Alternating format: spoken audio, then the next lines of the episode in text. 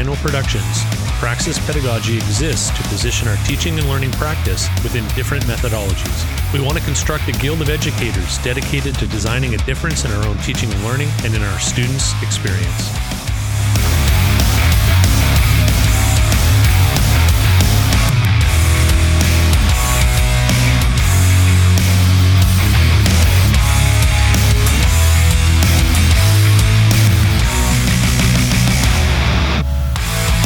Hey, everybody, welcome back to episode 66 of Praxis Pedagogy Podcast. In this episode, we have James Skidmore. James is the director at the Waterloo Center for German Studies in the University of Waterloo. James and I sit down, we share some space, talk about what's going on in his area of expertise in regards to online learning, asynchronous, synchronous, and all things in between. And then we get into a really good discussion about ungrading. Such a good conversation that I think we're going to bring James back for another episode to kind of follow up on some things that we've been talking about in regards to ungrading in this current term. Anyway, sit back, relax, enjoy, grab a cup of coffee, go for a walk, do what you need to do. But thanks very much for listening to this episode of Praxis Pedagogy Podcast. We appreciate you taking the time. We'll catch you on the other side.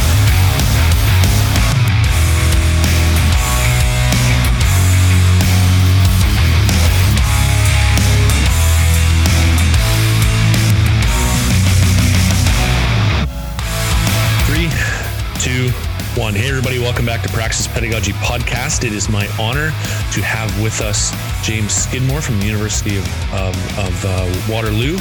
And uh, James, I won't take up too much time introducing you. How about you uh, introduce yourself to our listeners, and then we'll pick up with the uh, with the uh, the rest of our time together. Happy to. Thanks. Thanks for having me, Tim. It's a real. It's a pleasure to be here. So thanks. I appreciate being asked to to, to, to be to be able to stand up on a bully and just sort of say things. so I appreciate that a lot. Yeah. So I'm James Skidmore. A lot of people call me Skid or James, uh, and I'm a, a prof at the University of Waterloo. I'm in German studies at the University of Waterloo. I um, I my my sort of uh, home field is German literature and film of the 20th 21st centuries. I'm quite interested in representation of political and social change in those medium media. And I uh, uh, and I'm director of a research institute at the University of Waterloo, the Waterloo Center for German Studies, which is you know does sort of um, we do funding and research projects in all things German. And my other um, my other uh, role or my other kind of interest as a as an educator as a prof at the university is in online and open education. So i've done a lot of i've done online teaching for the past 15 plus years. And uh, created um, three or four five six courses in uh, like online courses. And so i've done a lot of work on that. I'm especially interested in course design and and structure things like that and then i'm also open i'm also interested in open education and open educational practices and resources. Um, kind of grew out of my interest in online education. And it then in ontario i became involved with ecampus ontario. I was a, a an OE, like an open education fellow with eCampus Ontario and things like that. So I became interested in it uh, in that regard and it uh, it fits so well with the kind of, some of the things I'm trying to do in online education that yeah so now I kind of consider myself a, a practitioner of both. Very cool. So how did you get started in uh, German literature? Like that, that doesn't seem to me like something that you know no, a lot of people no. are just driving through the doors to get into. you know, they should be. they should be. Yeah. yeah. yeah. Um, it's yeah. It's um, everyone asks me that, and uh, there's often the say, "Well, you're not German, so what are you doing in uh, in um, in that?" But you know, that's that's beside the point. I um, uh, so I grew up in Saskatoon, and uh, when I finished high school, I wanted to take a, a, kind of a gap year. We didn't call it a gap year back then. We called it not going to university year. uh, and um, uh, I was familiar with the Rotary Youth Exchange program because we had Rotary Youth Exchange students in our school. We had a, a guy from Brazil I remember hanging out with and a couple other people. So I became interested in that and I applied and they accepted me and they came back to me and said, okay, we can we have two options for you uh, in terms of where to go uh, for your program. I said, great. Where where would it be? And they said New Zealand or Germany. And I thought, okay, that's interesting. you know, and I and I do not I did not speak German at the time. I had I knew nothing about Germany. The only thing I knew about Germany is what every 17 year old kid knew about Germany, you know, Nazis and all that stupid stuff. And I thought, well, I can get to New Zealand on my own. I can speak English. Maybe I should go to Germany and just try that. So I did. And so I went to Germany, lived there for a year, uh, attended high school, uh, lived with a three or four different families. Rotary kind of uh, rotates you through different families. Uh, it was really hard at the beginning because I didn't speak German. I felt like a fish out of water. I'd I'd never really I'd been I'd been to Ottawa and Quebec once, in my life. That's and other than that, I'd never been out. Uh, I'd never been east of Manitoba. Uh, I'd never been south of you know Regina. You know, and so I was just. Well, no, I had been because I'd been to Vancouver, so I had okay, been south yeah. of Regina, but I'd never been to the states or anything. So I was just. I was completely. I was uh, really out of it, and learning German was tough. And trying to, and, and just being like thrown into the deep end of a language. I don't recommend it to anyone, but it really it it was quite the experience for me. A year later, come back to Canada, start university at the University of Saskatchewan, and I'm taking courses in this, that, and the other thing, and not quite sure what I want to do. And I just realized, but I was taking German because I really wanted to, you know, start started learning. I really needed to learn it properly, and I started.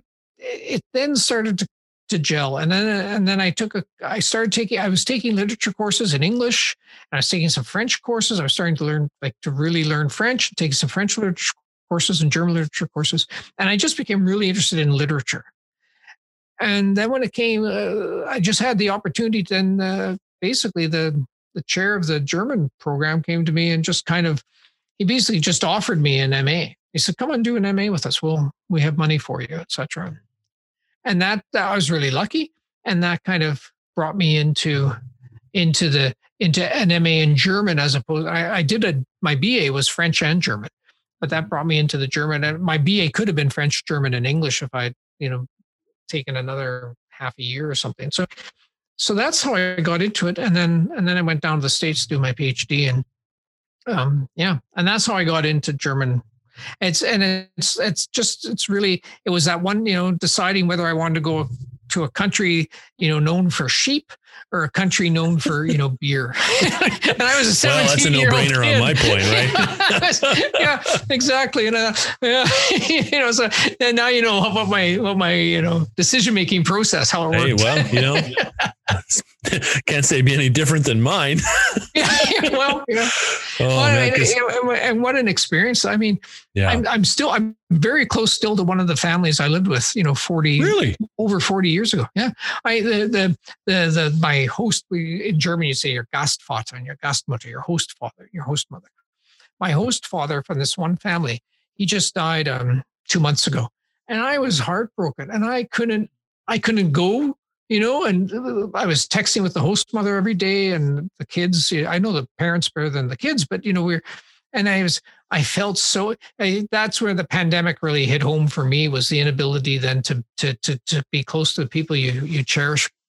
But that those kinds of connections, I mean, that's to have a kind of a second. And uh, there was another family I was very close to as well, but the the parents passed away a number of years ago but to have that kind of to have that opportunity that to develop those kinds of uh, uh, friendships or kinships even yeah really special so so put this in a little bit of historical context with for me without okay. giving away your age a little bit. So when when when you go to Germany, is there still east and west and and is there still yep. the wall there? Yep. What was yep. that like? That was that was that was really interesting. So we uh, the Rotary arranged a trip to take us, uh, all us uh, Rotary Austauschschüler, the exchange kids, to Berlin, and so we spent a week in Berlin. And so we and we spent a day. We we spent a day where we went to East Berlin. You could get visas. You'd you'd pay twenty five marks.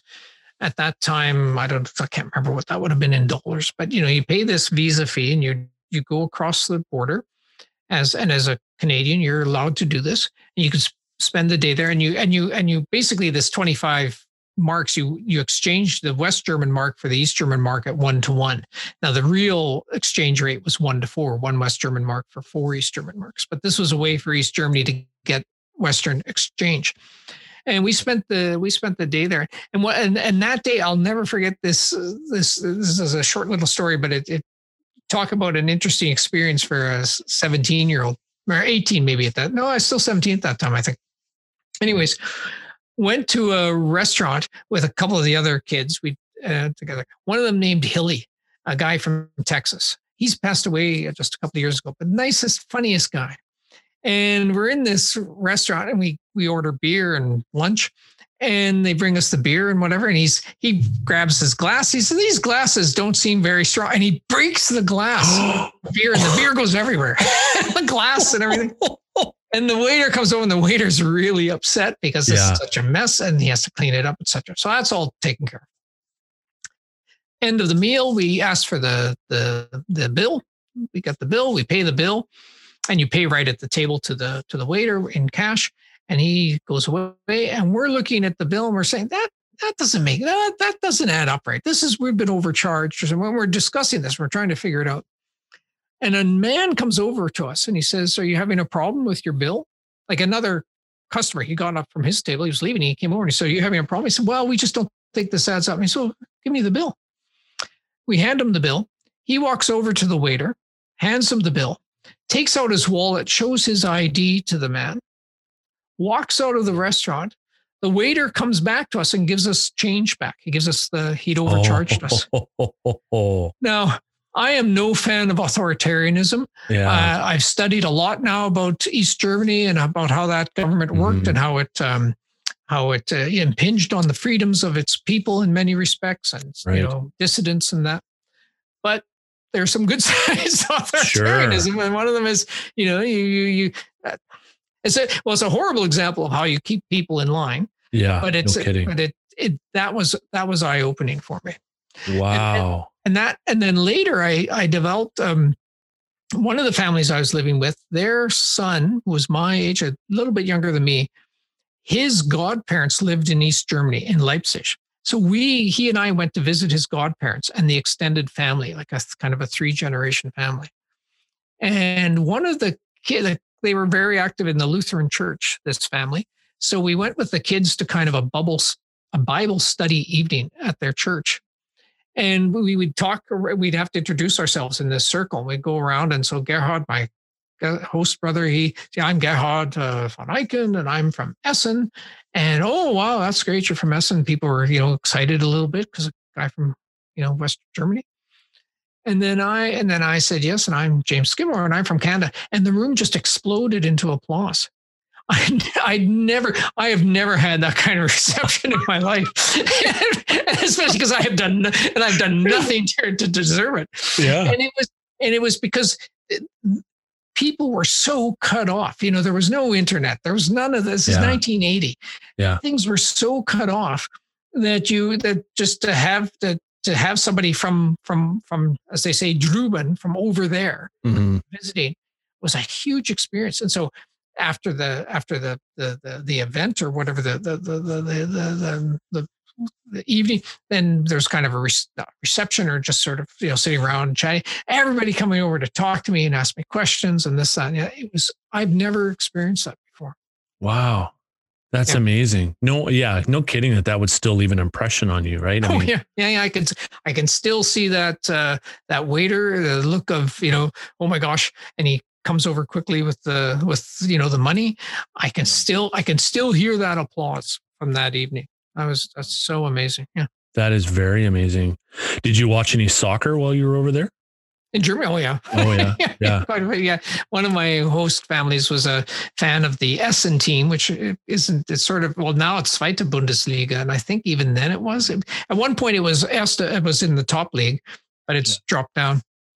And so we we went to a couple of games, and yeah, those are pretty. I'm not a big fan of the of crowds going so crazy that you think they're going to trample you. I'm not a big fan of that but it was but yeah it, to, to be able to experience those things live like you can watch it on tv and you get a sense of it but there's there's always something different about being there directly right And we're, we're, we're, we're seeing that now in education, right? because we're, we're, we're, but that's, that's something that really, um, yeah, those going to soccer matches and things like that. Uh, great opportunity to, to yeah, no kidding. My son went to Europe to, uh, to play soccer and uh, oh, really? oh, yeah. yeah. and uh, he, he's back now. He didn't stay very long because it, it wasn't his gig, but uh, mm-hmm. he he went and played in, in Belgium and Amsterdam, uh, Amsterdam a little bit, and then they went to Germany and they they played a bunch of tournament games in Germany, and uh, they they got to tour uh, Borussia Dortmund's facility. And, oh yeah. Uh, yeah, yeah, yeah, yeah. So he's he, my son's a big um, Bayern Munich fan, but um, oh yeah, yeah, yeah, yeah. Has he yeah. been to the? Has he been to the? Um, the new arena in Munich, the one that you know, no, no, they, bubble. That's an amazing stadium. Yeah, yeah. No, he hasn't been to Munich. Um, but yeah, he was saying the same thing. Like they would they went to the. I think they were playing. I can't remember how many tiers.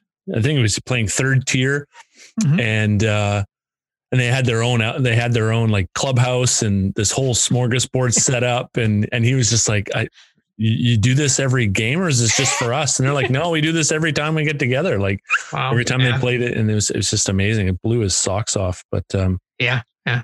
Yeah. That's soccer's, so cool. Soccer's religion over there. That's right. Oh yeah. Anywhere in Europe really. But, um, yeah, very, very cool.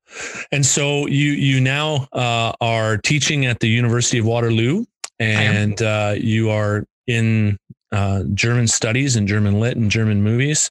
Um, and you're interested in online teaching and you mm-hmm. said you've been doing online now for for over a decade yeah. probably, probably before there was a such thing as online learning before there was an internet right. yeah.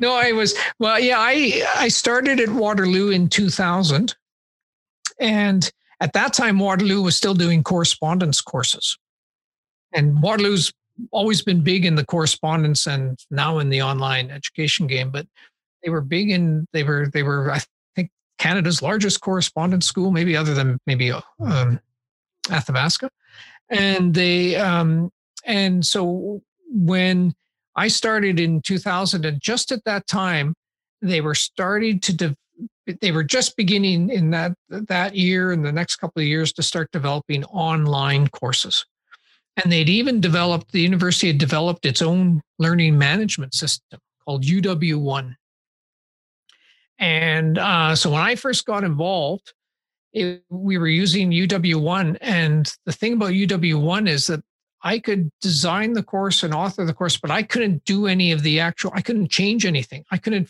if I wanted something to look different or to, I had to ask somebody to do it.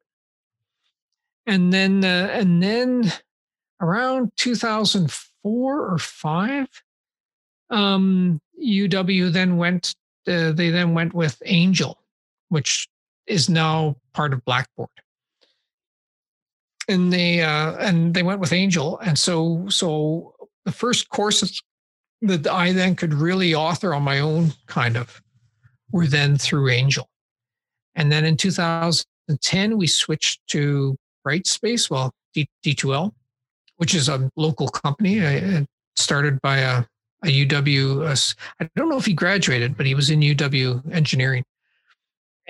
And uh, and so then we we were went to the learning management system they were offering, um, and um, it was an open competition kind of thing, and and so we've been using D2L since. But yeah, so I started with this UW1, which in many ways the design of it was really good. I I always it, I think par- partially how it was designed in terms of the the structure of how things would look on a screen um, left a really good impression on me and and you see it in some uh, are you familiar with consensus it's yeah it it had that kind of look to it a little bit.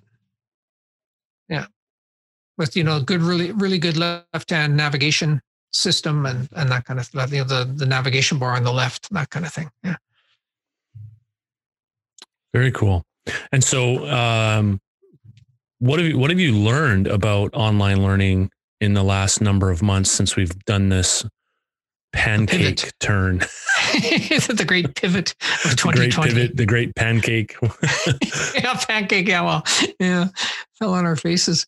Um, I've learned a couple of things. I've um, I've learned that uh, what have I? Well, one thing I've learned for sure is that the the asynchronous approach, which I've been which I had been doing up until this point, is still valid. I thought that with the with the the pivot and coming at the same time as you know this kind of technology that we're using right now to talk to each other had really solidified and really come into its own really in the past say five years. Um, that that would put asynchronous learning on the outs. It would it would kind of kick it to the curb and everything would have to be would people would want people would want synchronous. May be difficult to do because it's, just the, the the scheduling and with the pivot of course uh, so many teaching centers et cetera were recommending no no go to asynchronous because it's it's it's easier to manage. Um but I, I found then teaching in the fall in the winter terms i'm teaching asynchronously with some synchronous elements i.e we do have some events that are live that students can attend but all optional in my case. I found that that it's still it, it works it works well um, a lot of students appreciate it they they realize that the that it's possible to have synchronous teaching and learning that's engaging if it's well structured if it's well designed and that that really came home for me. that came home for me especially in the fall term last fall term so fall term 2020 where I taught a grad seminar, a grad course in online teaching and learning. I'd never mm-hmm. taught such a course before. But we saw in the spring that, you know, we knew which way things were headed. And I offered, I said, well, you know, I do a lot of online teaching and I could teach an online a course on how to teach online. And I was slated to teach a grad course in our program. And uh, and so the department said, yeah, let's let's do that. Let, let Skid do that and I did that. And so, and so a lot of those grad students came in. They and we opened it up to you know we had students from other couple different universities and different programs within the university. And so it wasn't a German course. It was basically just you know general introduction to online teaching and learning. And at the end of the term, uh, in having kind of a final discussion with the students, one of their biggest take i said so let's talk about takeaways. What are you know basically your question what have you taken you know what's what's left an impression on you?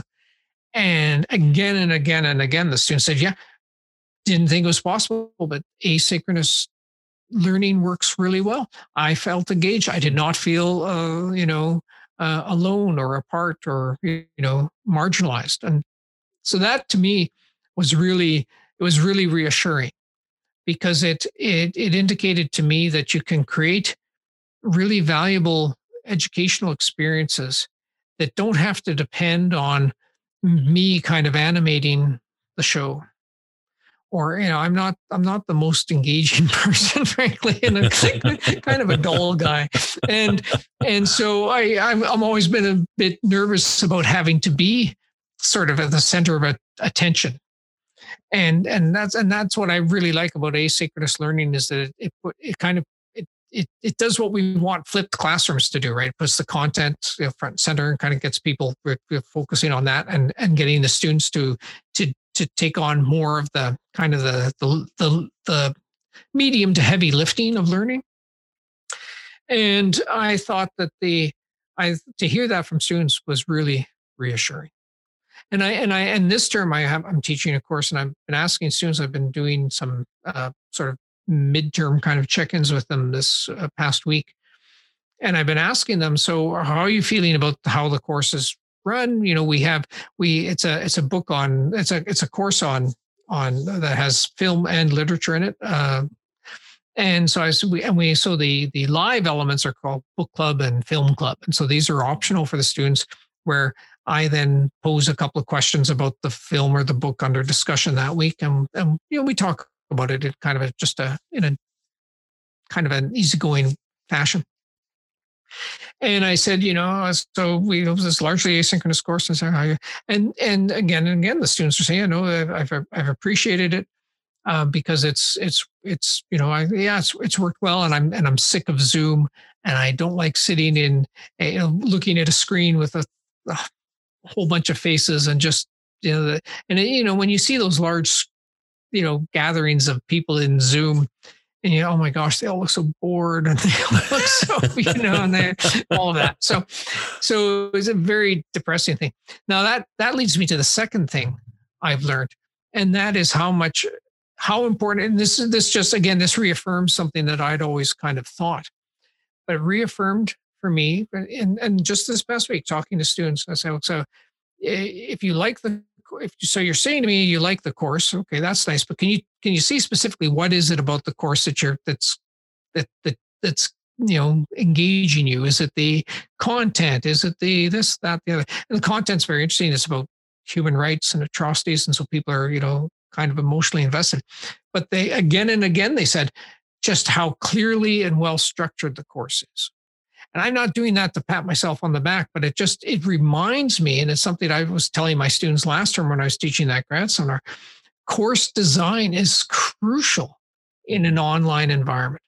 In a classroom environment, you can you can you can get by with lousy course design because you go in every day and you explain things to students. Here you find this here and you do this there and da, but in an online environment, you don't have the possibility of doing that. You don't you can't rely so much on your congenial personality to to win students over to your you know to to engage in the course and and so they they they really were grateful for for the course how, how the way I've set it up and the, the, the clarity of the structure they they were saying one of the students said, you, you should teach other profs how to do how to do this. And I said, well, I've been doing that. And I said, well, they're not, they're obviously not listening to me. She said, oh yeah, you know, you can't the courses are not set up. I can't find anything. And, you know, she was having a bit of a rant, but it was, that really surprised me. It surprised me in a way. And I thought, gee, don't people see that? But maybe they just don't, they don't see that. Uh, and that,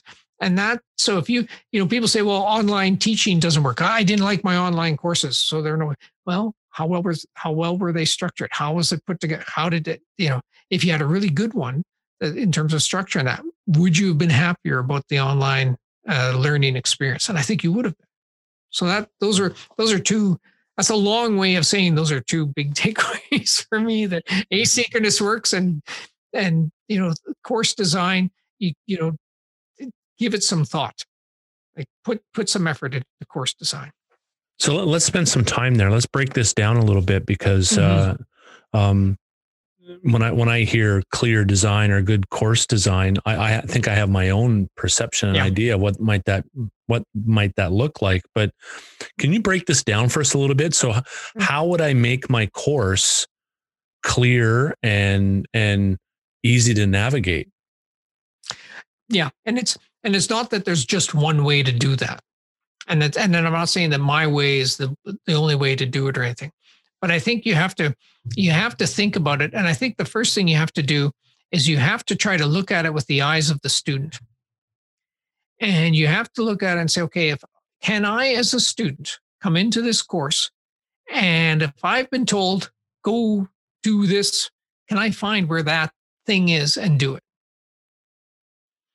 And um, so so there's a a couple of things that I've done that I think work well. And I'll tell you those. But I'm not at all saying they're best practices. I'm saying they're practices that have worked in my context of, you know, what I've been. So one of them is that, uh, so I, and we, our, our LMS is, is D2L. Um, last, when I did the grad seminar, I taught in teams, which is a little, that's a harder thing for people to get up and running in as students in terms of just figuring out their way. Once they do, they see the value of it, but it's that's a little trickier. But so we're using D2L Brightspace at Waterloo. And so I um I I use the module system, so that's pretty common. So you you you have your you have basically your left-hand navigation menu in your in the content section. And so I drive students to the content section. I try to get them to go go, you know, there are many paths lead to Rome. And so they can go to, to things through the discussions tab or they can go through the submit tab and things like that.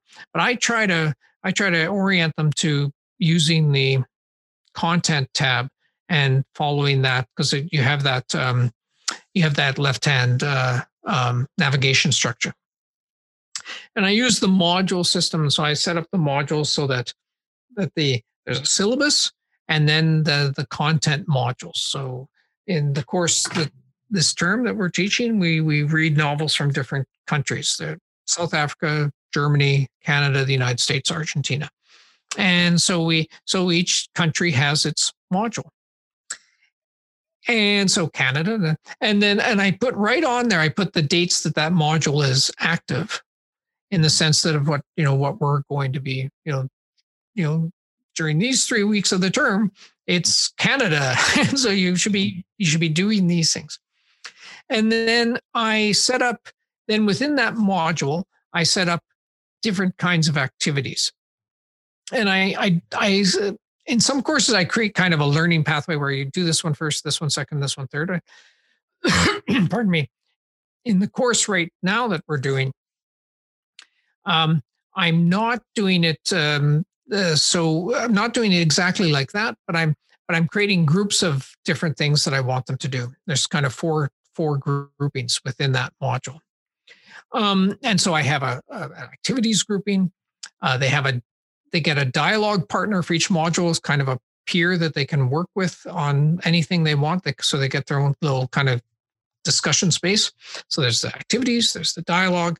Then I have what are called the profcasts, which are um, uh, my TA and I do interviews, kind of like what we're doing right now. We do discussions on the on the works, and we and and the students can listen to those, and they they get their own little chunk of grouping, and then they have a um, they have an an essay due every for each module, and so that that essay is kind of that final chunk.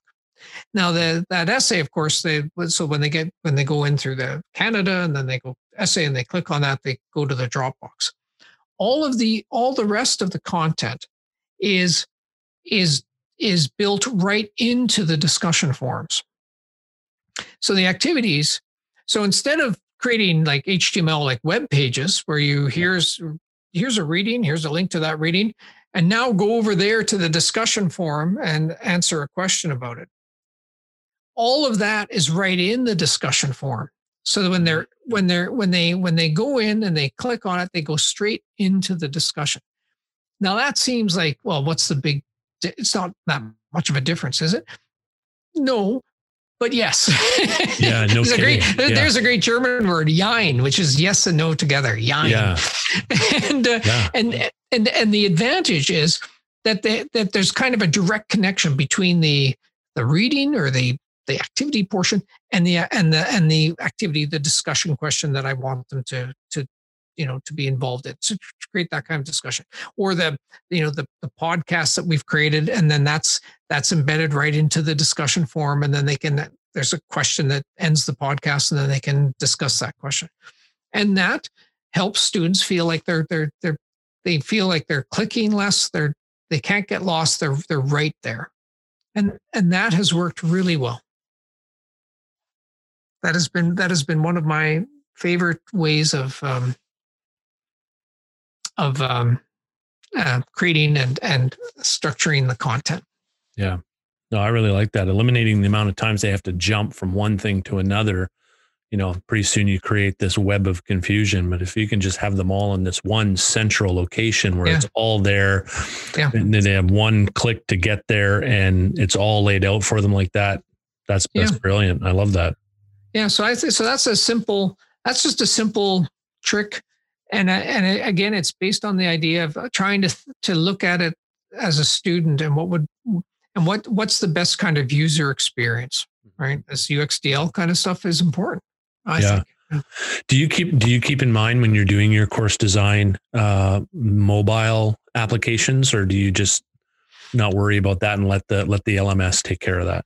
Well, the D2L doesn't isn't great in terms of mobile application. I'll, I have to go. I have the they have an app called Pulse, and I I have it on my phone to see what things look like, and their design is their design is like like partially responsive, you know, but not.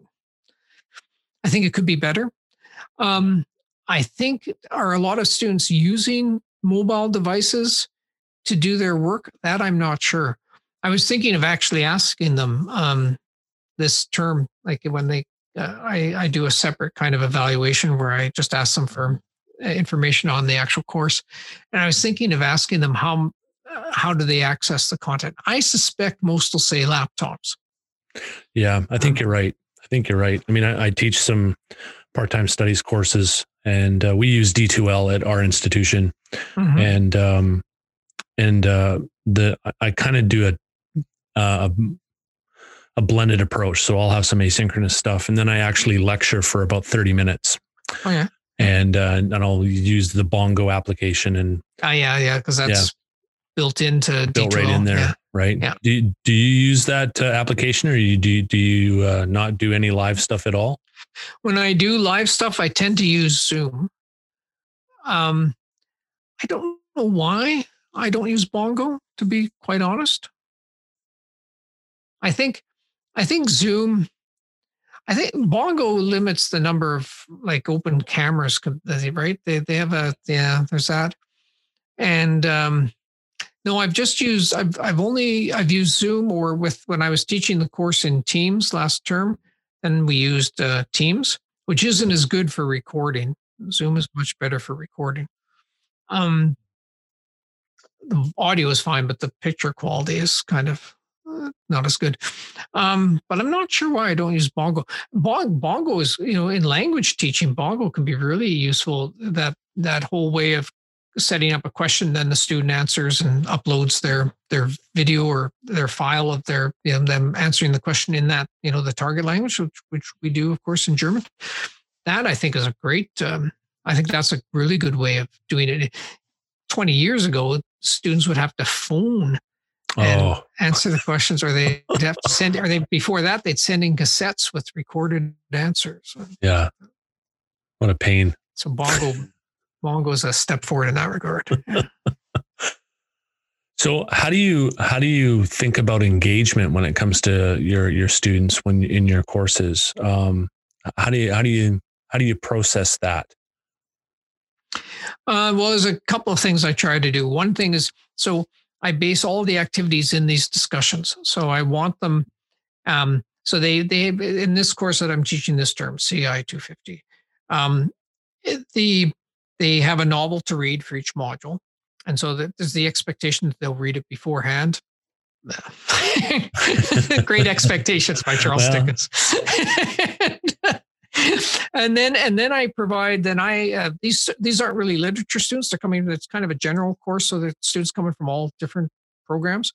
So I want to provide them with um, material and these these novels are all based in basically human rights atrocities. A, a novel about apartheid a novel about uh, Germany and the Holocaust a novel about wow. residential schools that kind of thing. Oh wow yeah, it's a heavy kind of course. This is really an emotional course, man. Yeah, yeah, yeah. It is. It is. It is. It is. But it's. But it's. But you know, the some of the material we're reading is just first rate, and they they and then we watch a couple of uh, films too as part of this. So they they um, I want to provide them with um, contextualizing material that will um, kind of clue them in to the to the situation they're dealing with in that in that course. And i do a lot of that through i do i do some with me um like writing kind of short kind of posts and then you know here's summarizing this idea and then asking them a question about it. Or i but what i more often do is i have them read other materials from a variety of sources. Uh, some that'll give like some sometimes it'll be maybe a review of the novel that was critical and have them think about you know okay with that criticism do you think it's valid? Or why why not? Or uh, an historical piece where the American section right now we're doing like segregation and so what's the history of segregation in the US the Jim Crow laws and all of that. And so they so they get a they they they get that enhanced kind of uh, background picture to the material that they're reading to the novel that they're reading. And then they discuss it. And i and the questions to engage them i don't try to make the questions about you know about having the right answer you know mm-hmm. who won the war of 1812 is that kind of thing but more like excuse me more like um, discuss this you know, where do you stand on this what's how do you view this in terms in terms of how, what kind of perspective can you bring to that question and have them discuss that way. And so they, so what I'm hoping is that they'll engage with the material and then through the discussion, they'll engage with each other's ideas and, and with their ideas. You know, I want them to think, be thinking about the ideas that people are putting forward. It works, you know, some days better than others, with some readings better than others, with some students better than others. You know, there's, there's a variety of things, but that's that's my main kind of engagement go to. Um, I, uh, for me, you know, you can have student student engagement, you can have student prof engagement, you can have student material or student content engagement. And for me, it's the student content engagement is the one I'm most focused on. I'm not saying the other ones aren't important, but th- that's the one I'm thinking the most about because I really do want them to engage with the material. I really want them to learn things and to and to and by the end of the course i want them to know more than at the beginning of the course. I want them to be intellectually having some intellectual growth. I understand the importance of the social aspect of university and how the social how the social atmosphere can, you know helps create you know the community of inquiry the model and, and the and the social presence and how important that is for for learning. And so i want it to be pleasant. I want them to feel you know comfortable in the course. I, I, all of that I understand, but I, it's that it's that student content engagement and interaction that to me is the most important, or the one I focus my kind of energy on. I um, I try to do things so I I um, another way I try to get students to engage more with their with the work is to get them away from you know get them get their get their minds off grades get uh-huh. their minds get them away from disposable assignments right and and, and getting them uh, getting them to do more kind of genuine work uh, so this term uh, as a way to try to do this um i'm at they they have to create a learning portfolio for the end like during term and at the end of the term i will meet with them and discuss their learning portfolios it's a small course so it's time wise it's manageable. And they, as part of that learning portfolio, they have four essays that they do in the course, short essays, about a thousand words. And they do these four essays. And I, uh, what they do is they, they, so they do the essay for the, the Canada module and they hand it in. I um, mark it all up. You know, I, I, uh, they, I use an iPad and, you know, use the inking feature on like a Goodreaders, the app I use for that and they um, they provide me then with their their essay. I kind of edit it for like copy editing kind of things, like you know corrections, spelling errors from grammar, and you know, I don't know how many times I've you know tried to explain what a paragraph is, you know, kind of those kind of writing things. And then I and then I provide commentary on, of course, their you know what they're trying to say, what they're trying, the ideas they're trying to communicate, and I don't give them a grade. They only get comments. And then of those four essays, they get to revise two, and or they can revise, they can revise all four if they want. They're required to revise two and hand in the original, the revised copy, and an explanation as to the revisions. Yeah, well, the professor said this and I disagreed, so I left it in, but he also said that and I agreed, so I changed it. And they hand that, that'll be part of their learning portfolio. And then when we discuss, we'll then discuss, you know, okay, well, what, how, you know, how well did you do on those essays? And I was, I hadn't tried this before. You know, this is, I guess the term for this is ungrading. And I've been reading a mm. bit about ungrading and looking into it, ungrading is like saying defunding the police. It, it, it's not necessarily that you're ungrading. You're not taking all the money away from the police. You're trying to say, less, how do we restructure police policing in our society? So how do we restructure, you know, grading and assignments and you know that in our society, in our educational society? And so I've done this, and I, as I said, I was doing these like sort of uh, interviews with students, just checking in with them and seeing how they're getting along and poking them a little. Come on, get that learning portfolio started, and what have you. And I've been asking them how they felt about getting the essays back because they've had well, they've had at least they've just handed in their third essay now, so they have one more to do at the end of term. and the the, res, the response has been uniformly positive. And I was I was worried. I thought yourself, but I need a grade. I need a grade. And I think they realize they don't need a grade. They they need to hear comments. They need to they need to read about. They need to reflect on their writing and they need to be given the space to do that and the encouragement and the and the the it needs to be set up in such a way that they can do that. I think this this approach maybe does that.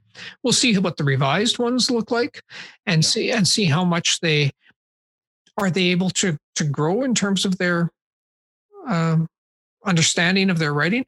But I, you know, for me to say, okay, hand in an essay, I'll provide comments on it and hand it back to you, and then you don't change anything. You just leave it be because it's done. The the the the the, the assignment is disposed of.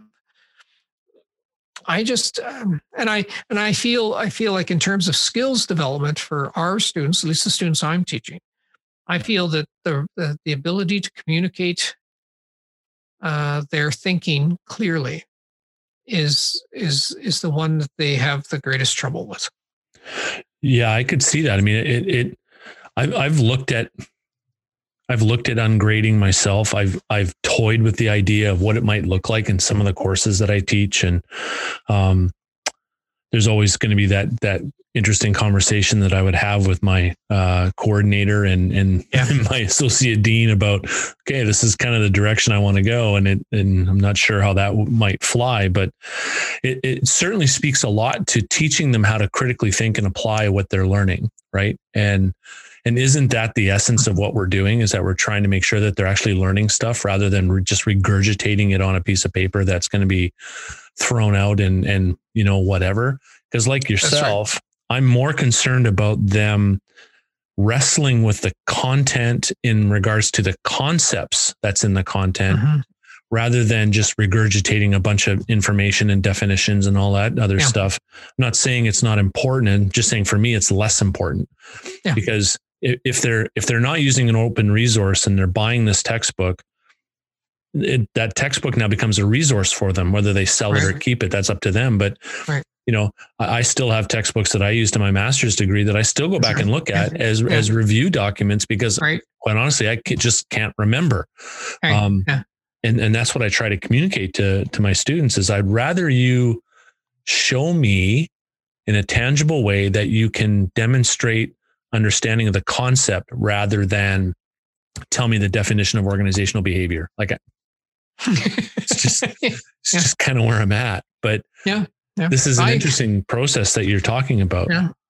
It's it's and it's we'll see at the end of term, we'll see what the final result of it is. We're just this is the first time I've done it this way and with the students, but I, I the course I'm teaching is relatively small. It's about 20 students. So it gives me um, I've found it actually kind of liberating that I don't have to think about the grade. I myself, I found it just much easier to say, just to, I'm just going to tell you everything I think here. And I'm going to talk to you about how you're writing. I'm going to talk to you about, you know, some of the things you're trying to do and, and how you need to, how you need to reorient your approach to this subject matter. Um, and, and, you know, and the writing about literature, which is difficult because most students don't do a lot of work with literature. So it's even that's a that's an added kind of difficulty for them. And it's i think what i what i what i'm sensing students are getting from it again i'll have to find out at the end for sure but what i'm sensing that students are getting out of it is that they're they're they're understanding they're they're they're learning that what's important here is for them to um, is for them to take on board these these criticisms and these comments and to, to reflect on them to see if that can't make them better if that can't help them improve their writing. And to be and to be told you know it's no fun to be told hey you know this isn't working how you've written this. And here's how you need to think about it.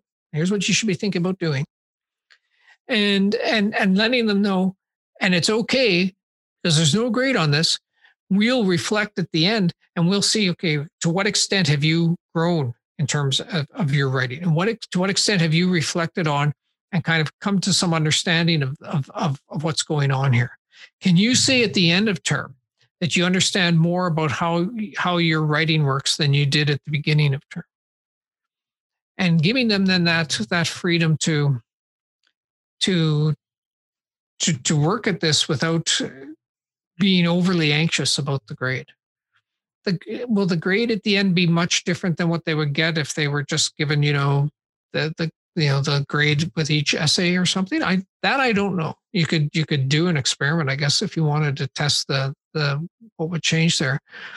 My suspicion is that um, they will they will understand that they they will see i hope when we sit down we discuss this and we kind of come up with a grade for them in the course they'll they'll start to see that grading can be a can be a genuine indicator of what's going on if it's backed up with lots of this you know like this whole process and mm. and i'm hoping they'll they'll take that then that they'll look at the grade they get and say yeah that's a that's a really that really pinpoints in a number all of this all of this that i've learned about myself as a you know in this course or, or about my skill in this course or something.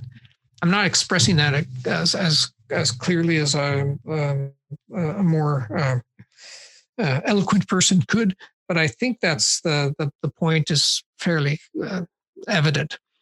Yeah um, it makes it makes a lot of sense to me because it, it's it's on well it is like removing oneself as the gatekeeper and in, and and allowing themselves to be the mentor through the process. That's a great way of putting it. Yeah, that's a very good way of putting it.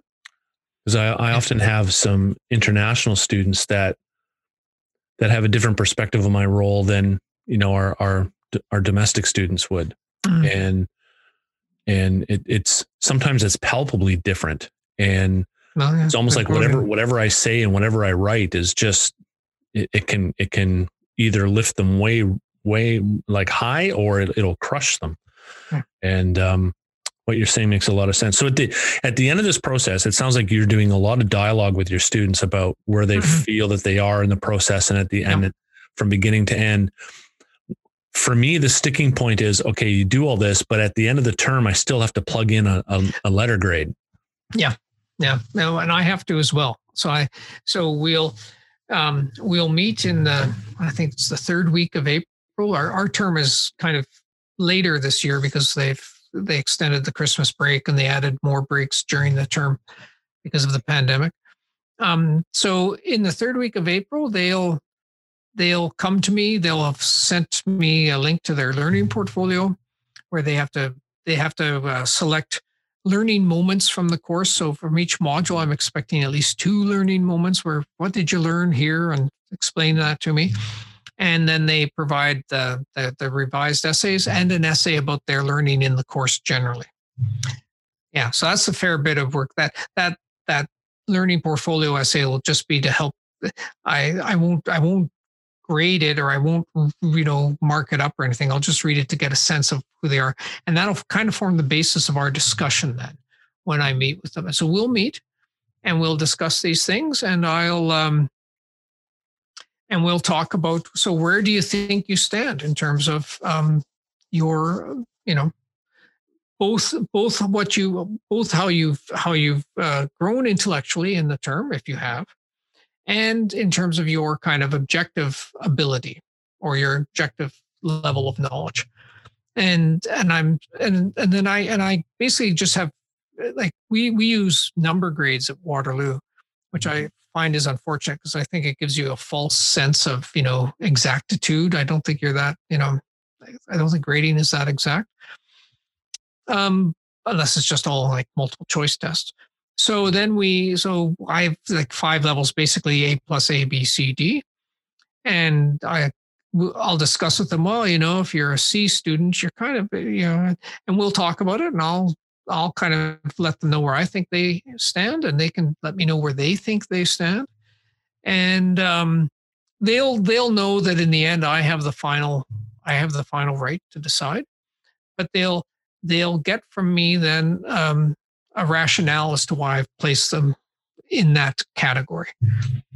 And that to help them, I've, I've the categories I've named them after um, the Star Wars things. So um, I forget what the um, what's the first one? There's then there there's the the youngling, then there's Padawan, the yeah. Jedi Knight, Jedi Master, and Yoda. and and so Yoda's the A plus. And a student asked me, well, how many Yodas do you expect to give out? And I said, and I said, oh, there's only one Yoda. there's only one Yoda. nice, nice. But um, so I've tried to make it not you know, a little bit fun to try to kind of give them a sense of you know yeah how do you, you so you know as a a jedi knight is proficient but a jedi master can teach to the jedi knight so you know so you to give them a sense of what does it mean to be at these levels in a way yeah so we'll see how that works talk cool. to you. talk to me in a month. yeah, no, that'd be that'd be interesting. That'd be really, do you find that when you're talking to your students about their grades, do you find that they're lowballing themselves and they're they're they're not giving themselves a, a good enough estimate, or what do you find? Well, I haven't. Yeah, I haven't done this ungrading thing really that often yet. So it's so I, I suspect that that's often, and when you read in the literature, that's often the situation that they that they low and when I, I last term i actually did a version of this in this grad seminar and most students yeah, grad students are a little different. They're a little you know they're a little cockier. But um but uh but but a couple really lowballed themselves. Oh really? Yeah the best student in the course i thought the student i thought had really just was hitting every just hitting every mark uh they they were they were just yeah, they were just they were putting themselves way too low. And I, now, now he, he, that person comes from a different uh, discipline, and maybe in that discipline, you know, the you know, you know, grades are not objective, right? So that maybe the grades in that discipline are different than they are in in how what's expected in ours and what have you. So, yeah, that it's. But yeah, when you read the literature, a lot of students lowball themselves, uh, and there's going to be a couple who you know they think very highly of themselves. And to see, you know, I want them to have a, I want them to have a, like a, like a, I want them to clearly see where, where, where they, where they have the, you know, what they've been able, what they're able to do and what they need to, to learn how to do. I'm not trying to make them feel like they're stupid. I'm just trying to say, you know, here's what you know and here's what you, you know, you should think about trying to learn this because that could help you in this and that. And that's, that's the point of that and I don't think you can do that with a with a like a number or a letter. I think that that is a dialogue of some sort. Yeah, yeah, no kidding. And, and it almost seems to me like it, you're going to have a dialogue either way, whether you do it at the front end, like you're doing it, or you're going to do it at the mm-hmm. back end and trying to trying to uh, defend and and rationalize why they yeah. got this percentage or this mark or why why you gave them this number out of this number. Yeah, I would I would rather have that front end discussion than the back end discussion, right? I I uh, I don't know if this has happened to you, but I've I've taught so, like I do a lot of general ed teaching in our faculty, and the one time I I one course I had to teach in that regard, um, uh, I taught it for a few semesters, like a like over a couple of years, and the students in that course, for some reason, that however the students who were being attracted to that course, they always came and asked for higher grades after they got their final grade. Not not all of them, but there would always be a handful every semester. They'd come to me and say, you know, and it would always and would be the students who did pretty well, but they wanted a higher grade, and they were just they were fixated because they and they and they in, inevitably they were students who were like at 78 or 79. They won't, could you give me an 80? I need an 80 to get into law school. Or they get a an 88. I remember one student came with me, and an 88. He said, Can't, can't you, what can I do to get a 90? I need a 90. I'll do extra work. I'll, you know, I'll do your laundry. I'll do whatever it takes to get that 90.